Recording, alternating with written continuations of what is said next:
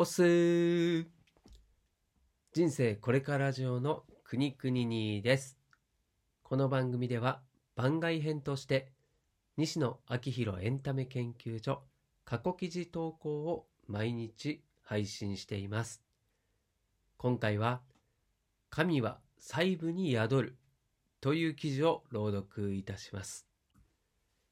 近婚西野昭弘さんが運営するオンラインサロンの記事は過去いちねん以前のものは基本シェア オーケー となっています。記事の振り返りや、オンラインサロンではどんな記事が毎日投稿されているのか、気になっている方に向けて配信しています。ではでは、早速にせんにじゅうねんにがつにじゅうさんにち投稿記事を朗読いたしますので、最後までお付き合いください。さて、今日はテクニック論うんぬんかんぬんの話ではなく、僕らの最初のターゲットを明確にして共有してそこに向かって何をすべきかをお話ししたいと思います。時々人気のホストさんが私のいちにちの最高売上はうん千万円です、ウェイと言ったりしていますが、入金のタイミングを一箇所誕生日に集中させているだけなので、そりゃまあすごいことなのですが、そんなにすごいことじゃなかったりします。どちらかというとすごいぞブランディングですね。人は行列に集まるので、こういうのを同調行動効果というよ。ホストさんは人気があると思われることがとっても大切なんですね。クラウドファンディングも同じような性質を持っています。僕はリターン（返礼品）で西野昭弘講演会の権利とかを出していて、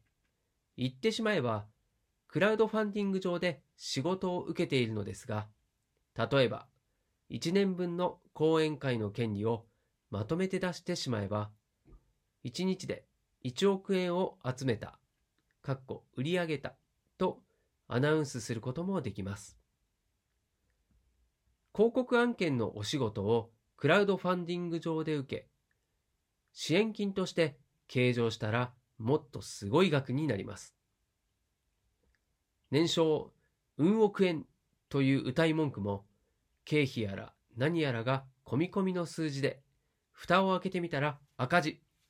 という会社は少なくないので、これもまた同調行動効果を狙ったすごいぞブランディングです。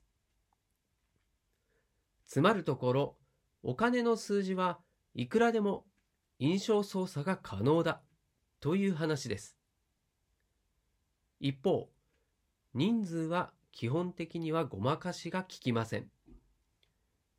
A さんと半年後の A さんを同じ場所に呼ぶことは物理的に不可能です。かさ増しができる人数は エスエヌエス のフォロワーや無料のメルマガ会員や無料のオンラインサロン会員ぐらい。一旦フォローして今はもう稼働していないフォロワーにしてみれば、フォロー解除退会手続きの方が面倒なので、そのままフォロワー数会員数としてカウントされ続けます。映画プペルのプレゼント企画はガチンコ勝負。映画煙突町のプペルを子ども団体児童施設に送るクラウドファンディングをまもなくスタートするのですが、こちらは大前提として、うちの子どもたちまるまるにんに見せたいという人と、その子たちに送りたいという人がいないといけないので、つまり人数を集めないといけないので、かさ増しができません。せんはっぴゃくまんえんを集めることはそれほど難しくないのですが、いちまんにん動員することは難しいです。ただ、僕は今回の勝負は本気を出すと決めているので、ムビチケ前売り券の歴代の記録はもちろん樹立するつもりでいます。これまでのいちいがトイ・ストーリーフォーの ろくまんごせんきゅうひゃくよんじゅうに 枚で、にいがアベンジャーズエンドゲームの さんまんごせんきゅうひゃくはちじゅうきゅう 枚です。最初のターゲットは彼らです。前哨戦で一度ディズニーさんにいっしょうします。怖い雰囲気になってるけど、僕、ディズニー大好きだからね。神が宿る細部を探せ。今回のクラウドファンディングの命運を握るのは、プレゼントしてもらいたい子どもたちと、子どもたちにプレゼントしたい大人のマッチング率です。地元の子どもたちにプレゼントしたいな。自分の仕事に関係する活動をしている子どもたちにプレゼントしたいなと思う人がいても、該当する子ども団体、児童施設が見つけられなかったら意味がないので、運営サイド、かっこつまり僕は、探している団体を見つけやすくしてマッチング率を上げることに本気を出さなければなりません。そこでここふつかほどサロン内で探りを入れていたのですが、皆様のリアクションを見る限り、どうやら地元の子どもたちにプレゼントしたいという思いが強そうです。超わかります。僕も兵庫県川西市の施設が手を挙げれば迷わず支援させていただきます。かっこ地元の引力って半端ねえ。そこで地元のリターンを今よりも見つけやすくするために、リターンの説明文の頭に〇〇県〇〇市という地名を付け加えてみました。昨日の夜、夜中ずっとこの作業をしていたよ。地名はリターン画像の中にも入れているのですが、さらに見つかりやすいように。たったこれだけのことです。正直これによって見つけやすくなったのかどうかも怪しいところです。ひゃくにんいればひとりぐらい、この一文がフックとなって支援に向かってくださる方がいるといいなぁ、という思いでこんなことをやっています。ただ、神は細部に宿るのはよく言ったもので、僕はずっとものづくりをしている人間なのでわかるのですが、必ず出るんです。ここと向き合える人と向き合えない人の仕事の差というものが。僕はよく、ポスターがダサいイベントには行かない。ポスター、かっこ看板に気が回らない演出家に何が演出できるのと言っています。これはエンターテインメントに限った話ではなく、サービス業すべてに言えることだと思います。